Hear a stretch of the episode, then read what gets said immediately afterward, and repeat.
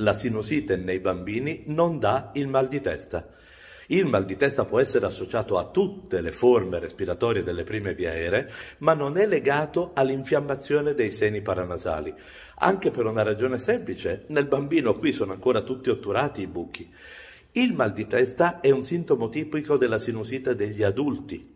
Nel bambino la sinusite si manifesta con tosse e muco brutto nel naso che dura da settimane. A volte non è nel naso, ma lo vediamo noi facendogli aprire bene la bocca, vediamo dietro una colata di muco giallo. Quella è rinosinusite, va curata con un antibiotico per giunta per dosi molto prolungate. Stai ascoltando Dottor Beppe di Pediatalk. Cercaci sui social o vai su pediatalk.it.